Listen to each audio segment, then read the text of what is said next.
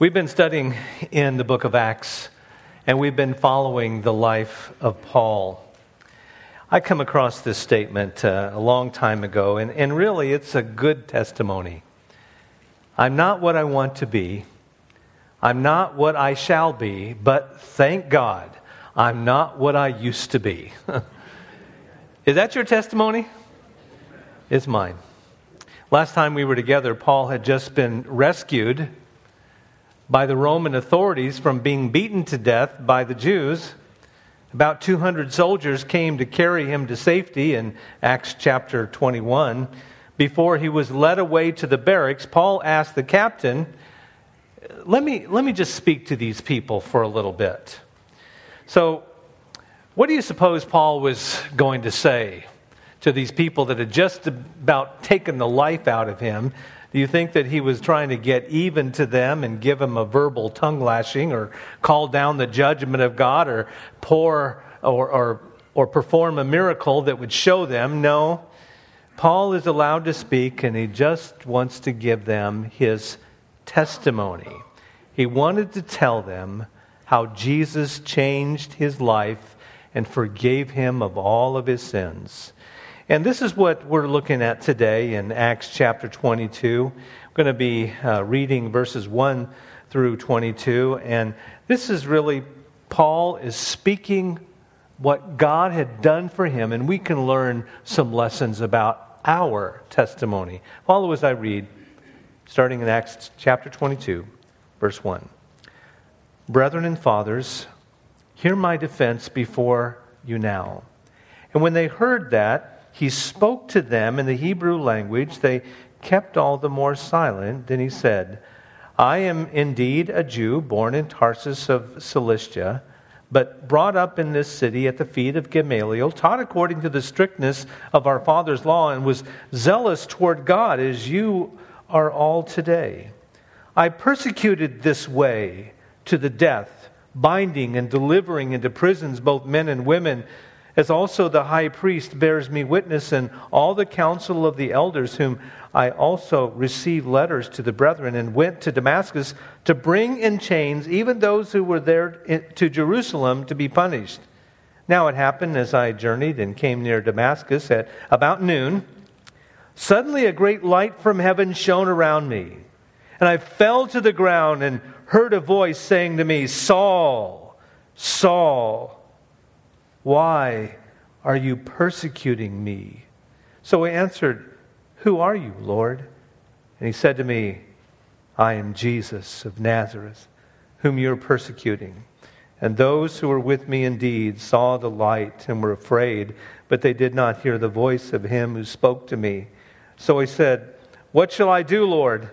And the Lord said to me, Arise and go into Damascus, and there you will be told all things which are appointed for you to do. And since I could not see for the glory of that light, being led by the hand of those who were with me, I came into Damascus.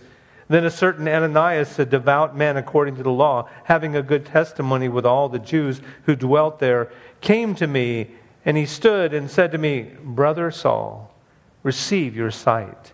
And at that time, same hour, I looked up at him then he said, The God of our fathers has chosen you that you should know his will and see the just one and hear the voice of his mouth.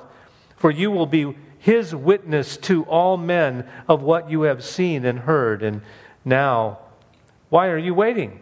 Arise and be baptized and wash away your sins, calling on the name of the Lord now, it happened when I returned to Jerusalem and was praying in the temple that I was in a trance and saw him saying to me, Make haste and get out of Jerusalem quickly, for they will not receive your testimony concerning me.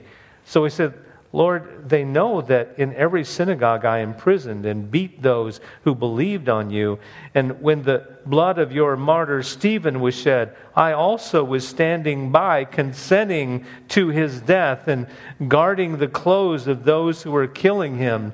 Then he said to me, Depart, for I will send you far from here to the Gentiles. Father, we come in your presence today and pray that, Lord, you would use the testimony of Paul's conversion to help us to learn how to give our own testimony of what God has done in our life. In Jesus' name we pray. Amen.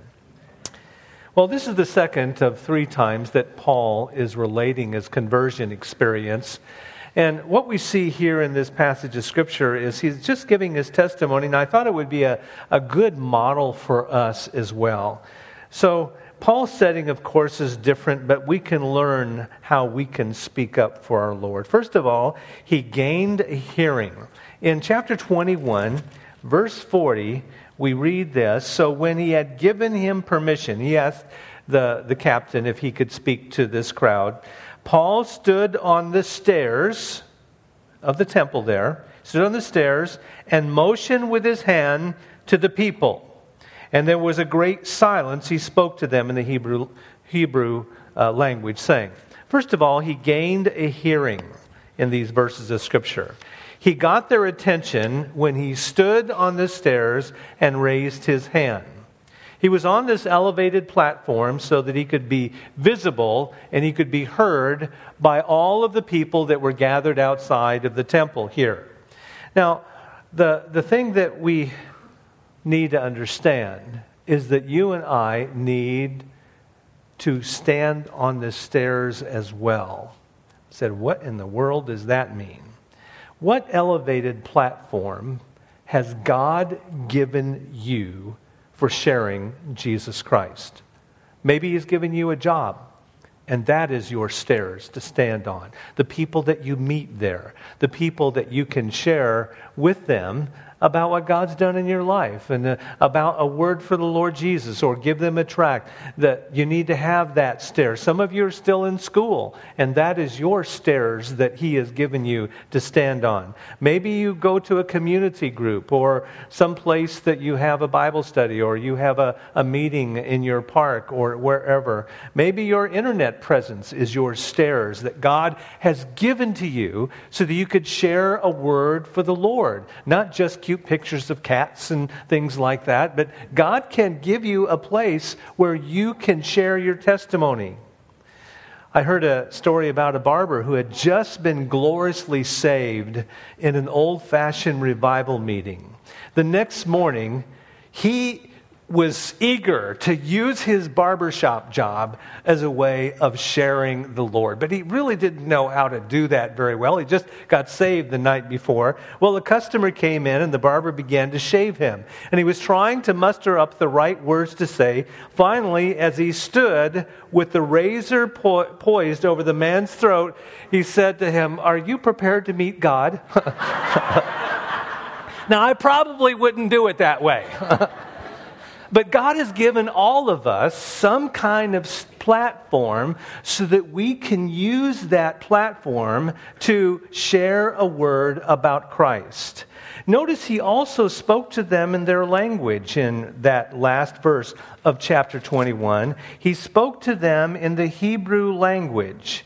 Now, in verse 2, the Hebrew tongue uh, also was actually Aramaic. Uh, all of the Jews at that time spoke the Aramaic language. That's the language that Jesus spoke. And Paul uh, used that language. Now, Paul was a, a person that was born in Damascus, he was a Hebrew of the dispersion. So, a lot of the Jews lived all over the world, and of course, Paul's native language uh, would have been Greek.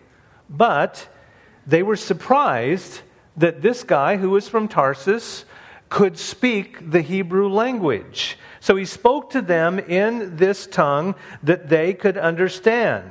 They were pleased, if not surprised, that a Jew of the dispersion could, and so they settled down and listened to him.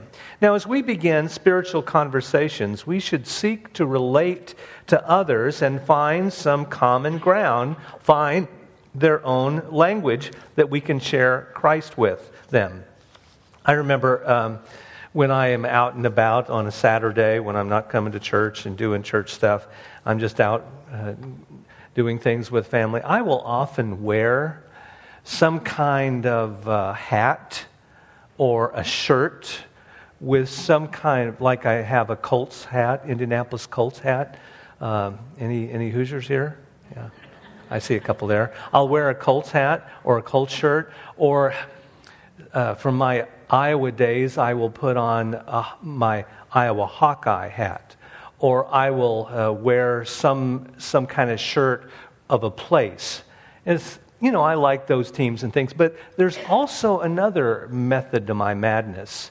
Usually, when I wear my Colts or Hawkeye hat, I will eventually somebody will ask me, Oh, go Hawks. Or they'll say, How about those uh, Colts this year? And you know what? Just by wearing that, I strike up a conversation with them. And you, you, talk about those type of common grounds, the same language type of things, and then you can bridge into talking about God, talking about church, or talking about their spiritual life. And, and you know, like say, hey, yeah, I spent 24 years in Iowa. says, what were you doing? Well, I was a pastor there. you know, and, and go right into the gospel presentation. So you got to find some ways to speak that language and strike up conversation. So that's a first thing, a first thing. And the next thing, when he begins his testimony, he expressed courtesy and respect as he began. In verse 1 of chapter 22, he says, Brethren and fathers, brethren and fathers. Now, this was a term of respect.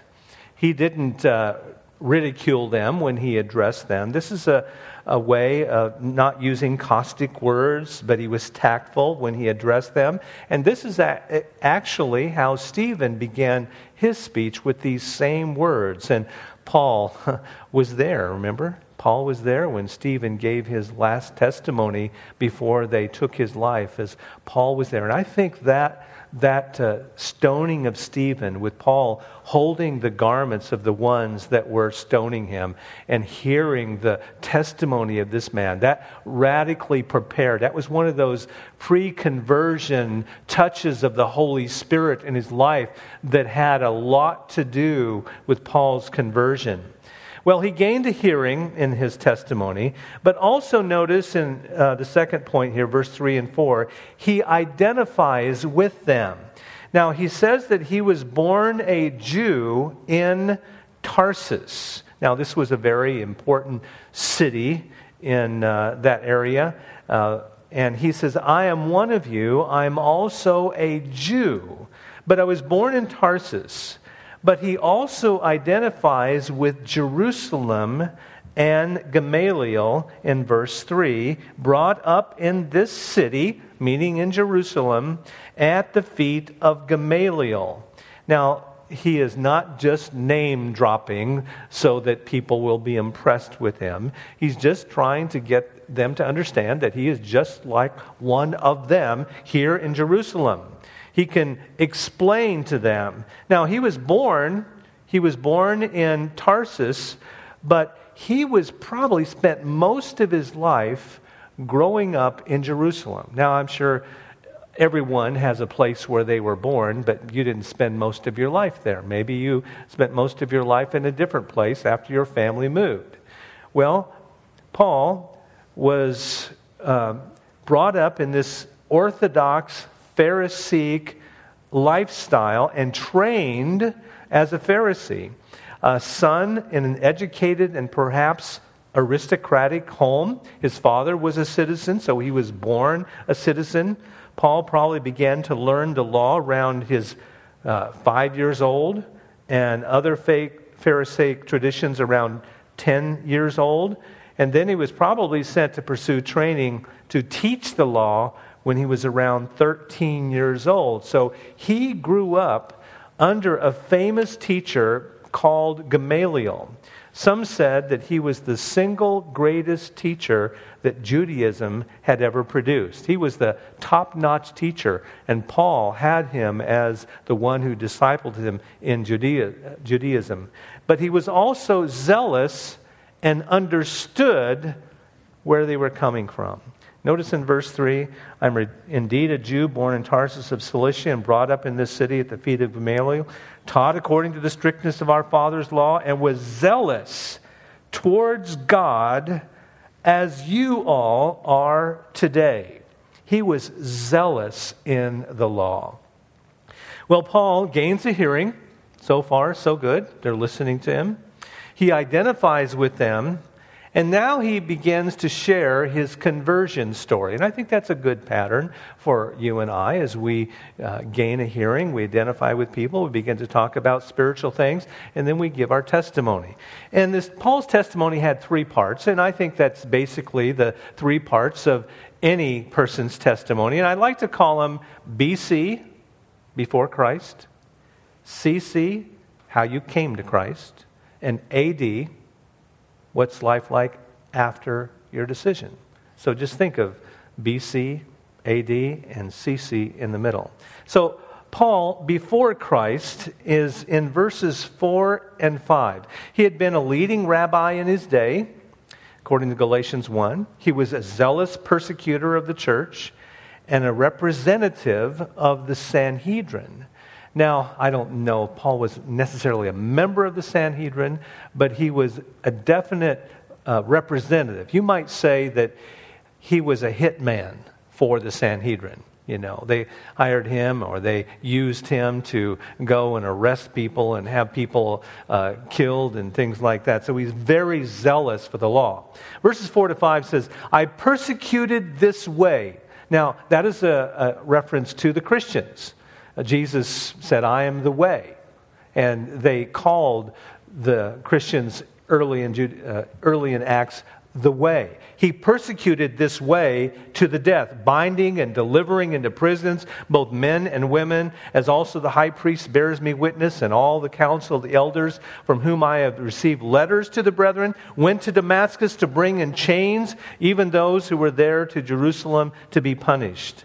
Skip down to verse 19. So I said, Lord, they know in every synagogue I imprisoned and beat those who believed on you. And when the blood of your martyr Stephen was shed, I also was standing by, consenting to his death and guarding the clothes of those who were killing him.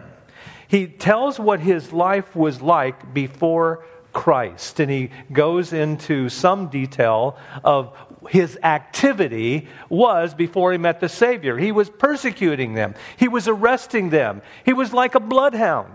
If he heard that there was some people that came out of Judaism and became followers, he would get official letters from the high priest to go and that they could arrest them and cause them to come back to Jerusalem.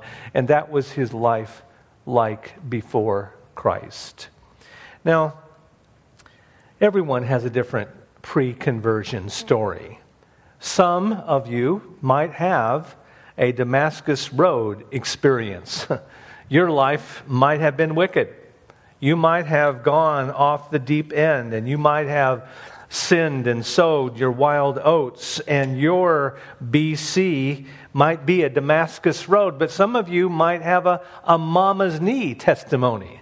Now, there's nothing wrong with that. You might have a, a VBS teacher that leads you to Christ when you were a child, or a Sunday school teacher, or a, a quiet conversation when you were a child. So you didn't go and beat up anybody. You didn't have people arrested. You weren't like a Saul of Tarsus. But all of us have some kind of BC. What was our life like before we met Christ. And it doesn't matter. You don't have to have a Paul's testimony. You don't have to have a testimony of, of uh, drugs and addiction and all kinds of wickedness, but it's got to be your story. Well, Paul talked to the Corinthians, and, and in his letter to them, he identifies what their BC was like in 1 Corinthians 6. Do you not know that the unrighteous will not inherit the kingdom of God. Do not be deceived, neither fornicators, nor idolaters, nor adulterers, nor homosexuals, nor sodomites, nor thieves, nor covetous, nor drunkards, nor revilers, nor extortioners will inherit the kingdom of God. So, wow. And then he says this, and such were some of you. You Corinthians, you fit the bill. Some of you were homosexuals, some of you were drunkards, some of you were revilers, some of you were covetousness, and all of this. And then it says, But you were washed but you were sanctified, but you were justified in the name of the Lord Jesus Christ and by the Spirit of our God. You know, uh, we might not want to share all of the gory details of our life before Christ when we're witnessing to people, but enough of it to know that there has definitely been a change in your life, a change in your direction, a change in your motivation a change. And, you know, it seems like today people are putting the pressure and says, well, people can't change. Whatever you are, you are stuck there. No, that's not. Uh, that's what the salvation is all about. That's what the gospel is all about. So, Paul, in his testimony, gives a little bit of his before Christ life. And now we see Paul coming to Christ in verses 6 through 9. Of course, he tells the story in these verses of Scripture. Now, as it happened, as I journeyed, he came near Damascus about noonday. Suddenly, a great light from heaven shone around me. So, he tells how he was on the way, was on the road to Damascus, still engulfed in his own feeling of what he was doing was right. And then a great light shone down from heaven, and he fell to the ground, and he heard a voice. He couldn't see, he was blinded by the light. And the voice said, Saul, Saul, why are you persecuting me? the voice said, Why are you persecuting me? And he says, Who are you, Lord? I am Jesus. The voice from heaven, the God that he hears is actually Jesus. And Jesus identifies with himself, with his people. You hurt one of my children, you are actually hurting me. He fell to the ground, and that's where Saul was dramatically converted when he realized that the God that he thought he was serving is none other than the Lord Jesus Christ. I am Jesus of Nazareth, whom you're persecuting. He had a dramatic conversion the light, the voice, the blindness. How did you come to Christ? Maybe it was something dramatic. Maybe uh, you were on your way to do something sinful and God stopped you and touched your heart, turned you around. Maybe it was an accident. Maybe it was a, a Billy Graham crusade when God just got a hold of your heart. Or maybe it was something less dramatic. Maybe it was just a quiet, quiet moving of the Holy Spirit in your life as the Word of God has gone out and you realize, hey, I, I don't know if I'm one of God's children or not. Or I believe that Jesus died on the cross. And it happened quietly in a message or at the testimony of a friend or as you were thinking about God's greatness and His glory and then how Jesus revealed Himself to you. Oh, my friend, it doesn't matter how you came to Christ, but there has to been a time when you asked the Lord to save you when you acknowledge that He died on the cross to pay for your sin. Paul coming to Christ. We have a BC, we have a CC. Now let's look at AD. Paul after his decision. Verses 10 through 18. Arise, go to Damascus, and it will be told you what is next. Look at the things that Paul, I'm not going to read this passage again, but notice what, what happened after Paul's decision. We see in verse 15, it says to, to Paul, that Paul was going to be. Now you will be his witness to all men of what you've seen and heard. Verse 16 says, And now why are you waiting? Arise and be baptized.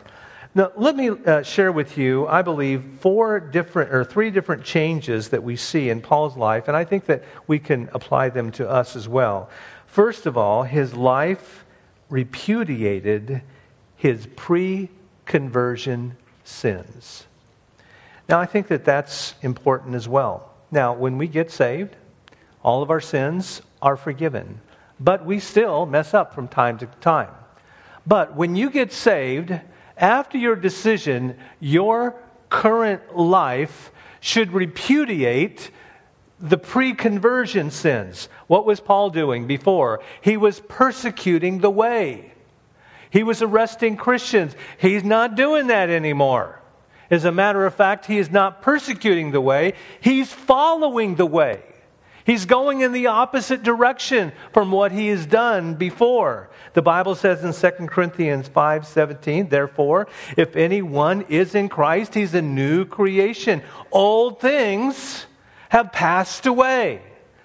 That's not your lifestyle anymore. He's changed you. He's washed you, as Paul said to the Corinthians. And such were some of you, but you have been washed. You're no longer doing that. Now, we might slip into some of those pre conversion sins, but that does not describe our lifestyle. So, Paul, first of all, shows that he had a change in his life because he wasn't doing what he was doing before. The second thing we see about Paul after his decision is his life exhibited intimate devotion to the Lord. Notice what he says here in verse uh, 17 Now, as it happened when I returned to Jerusalem and was praying in the temple, that I was in a trance and saw him saying to me, Make haste and get out of Jerusalem quickly. In other words, this is just one incident of Paul's relationship to the Lord. He has a new connection. Yes, he believed in God before, and he was a servant. He felt that he was a servant of God, but there was no relationship with this God before. Paul says in his epistles that I may know him and the power of his resurrection and be made conformable to his death. He, he wanted to get to know the Lord Jesus Christ even deeper and better and to study his word and to uh, pray to him and, and acknowledge him. And that's exactly what happens to us. We had no relationship before. Now we know the Lord and we want to grow in the Lord. We get to know Him. That's what our life is. Before, there was no really intimate desire to know about God. Now you can't, we can't get enough of Him. Oh, I wish I know the Lord more. I wish I could grow stronger in my faith. And that's the direction that my feet are heading to get to know God even more and more. That's what the change was about. There's another change that we see here. His life was all about obedience. Obedience. When Paul got saved, it was, Yes, Lord, I'll do whatever you want me to do. Step by step, God led him. God led him through this uh, uh, Ananias here, there, and, and in the city, and he, the Lord is going to show you what you need. It's just like even when he was blind, he was being led by the hand of someone who was following God. And every step he took, he was in obedience to him. And that's exactly what baptism is all about in verse 16, as we say, And now, why are you waiting? Paul, why are you waiting? Arise and be baptized and wash away your sins, calling on the name of the Lord. Now, I, I realize a lot of people look at that and they can probably you know, get the idea of baptismal regeneration from that. But actually, that's not what the text is teaching. The tense of the Greek verb here, arise and be baptized, means you are believers and wash away your sins, calling on the name of the Lord. This Greek aorist participle, translated calling on his name, refers to action which is before that of the main verb of baptism. So, what the participle can be translated Paul, get baptized having called on the name of the Lord.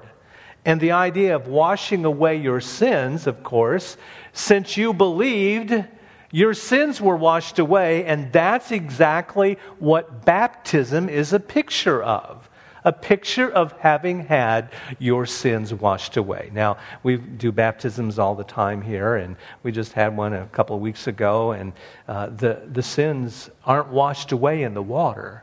The water can't wash away any sin, and everybody would acknowledge that. Baptize, baptism is a symbol of having your sins washed away by believing in the Lord Jesus Christ. So we see his life was all about obedience. And then also, number four, his life was filled with joy, peace, and purpose. You know, I, I, I like uh, what Cheryl sang that song, Without Jesus. You know, as you look at Paul's life and you really look at our lives. Is your life trouble free? Do you ever have any pain? Do you ever have sleepless nights? Do you ever have uh, things that you just can't figure out? Of course you do. Paul's life was filled with difficulties. Well, I thought he just got saved. Getting saved doesn't mean that your problems are all gone. What it is, is you have Jesus now. You have the Lord, and He is standing right beside you, and He's there holding you up. The Bible says, underneath of the everlasting arms. He's there when you are persecuted. He's there when no one else is there. He is there with you. When you lose that loved one, when you can't figure out what to do in a problem, when you're financially going through difficult times. And Paul experienced that. He had a joy of the Lord. He had the peace of God and he had a purpose for life. And you and I have all of that as well. And that should be part of our testimony, you know? You, can't put it down that, oh, it's because that I never have any problems. You get saved and you won't either. It says, no, no, that's not, that's not our testimony. If you're giving that as your testimony, boy, you're either a liar or you're just really deceived, you know. But what we see here, what we see here is that Paul had a new purpose in life. Well, let's see the reaction to his testimony here in verses 22 to 30. Notice what it says. They listened to him until this word, what word? Well, the last word in verse 21 Gentiles. Now he's speaking to a group of Jews outside of the temple. They listened to him until this word, and they were they raised their voices and said, Away with such a fellow from the earth, for he is not fit to live. And then they cried out and tore off their clothes, threw dust into the air. So this is the reaction by the Jews. This uh, word Gentiles stirred them up when Paul mentioned that his commission was to go to the Gentiles. It moved this mob to rage and instant violence. Now, if he had not uttered that word, he might have been released. But he had to tell them the truth, no matter if they would accept it or not. They threw off their cloaks and flung dust into the air as expressions of intense anger. You know, that's the message of the cross. You know, when we are doing biblical teaching, sometimes it will offend many people, but we've got to be faithful to the whole counsel of God. Well, what kind of reaction did the captain have in verses 24 to 30? Notice what it says here. The commander ordered him to be brought into the barracks. Again, they're going to kill him. got to get him into outside of this area of harm and said that he should be examined under scourging, so that he might know why they shouted so against him. And as they bound him with thongs, Paul said to the centurion, we'll get to that in a minute. What is happening here, examining by scourging? You know what a scourge is. This is exactly what happened to the Lord Jesus Christ when he was beaten before the cross. The scourging was a, a whip, and they would, they would do that as a pre uh, torture before the sentence. In this case, the captain was trying to, this Paul, he must have really done something wrong. Look at these people, they're ready to tear him. I will get the truth out of this guy. A couple lashes with this whip, he will be singing. You know, he'll be telling the whole truth and nothing but the truth. Well, as they were getting ready, they tied him up. They were getting ready to. Paul, Paul uh, uses his. Uh, citizenship card. I don't know if they actually had Roman citizenship cards like you have, you know, your pass for the movie theater or Winn Dixie or anything like that you keep in your billfold. But there must have been some kind of identification when Paul says, hey, is it lawful for you to beat a Roman citizen uncondemned. When he heard the word Roman citizen, the captain of the guards, oh, just wait a minute, no, we, we really didn't do anything, did we? Anybody touch him yet? Uh, he knew he was going to be in trouble. Claudius, who was the, the captain here, he was shocked that this little Jewish troublemaker spoke Aramaic and Greek, it was actually a Roman citizen, especially when he says, How did you get to be a Roman citizen? I had to pay a lot of money for my citizenship. Guess what? You could not pay a lot of money to be a Roman citizen. You had to bribe somebody. See, that was the money that he had to pay to get this. And I was born a Roman citizen. So he uses this to get out of a beating card. it's kind of your get out of a beating card here in these verse. Well, in verse 30 at the end of this passage of scripture, we read this. The next day, because he wanted to know for certain meaning Claudius, wanted to know for certain why he was accused by the Jews. He released him from his bonds and commanded the chief priests and all their council to appear, brought Paul down to set him before them. Well, the next day he was going to appear before the Sanhedrin. Now, not the big mob, but the 70 that are going to find out what is this thing doing. And then that's where that's where the story picks up next week. I think there's a couple things we can learn. Paul just shared his story. Let me ask you do you have a story? Well, it's definitely not a Damascus Road story. it might be a VBS. It might be summer camp story. It might be a quiet story of hearing the gospel taught by your mom or your dad, and you got saved in a quiet way. But it's your story. You might not, hey, you know, when you're five years old, you might not uh, robbed too many candy stores or, or uh, gotten arrested for DUI or anything like that. It might be very short on the BC. And you might not remember too much of the, how you came to Christ, but you can certainly tell people what God saved you from. The wicked life you could have lived, and how you have a joy and a purpose, how Jesus is everything to you. All of us have some kind of unique story. The other application that I'd like to make is what kind of stairs has God put you on top of? Where has He placed you where there's people around that you're familiar with that you can tell them a little bit about Jesus? Well, I hope that wherever that is, that the song would be true of you. I love to tell the story. Father in heaven, I pray that God, you would help us as your children, those that have believed in you, to not be ashamed to tell our story of what Jesus has done and what he is doing right now in our lives. And I do pray, Father, for that one that may not have a story how they came to Jesus. That God, that your Holy Spirit would work in their heart even now and help them to see that Jesus is real and he's alive and he can change someone who is five or even 95. I pray this in Jesus' name. Amen. Let's stand together as we close our service.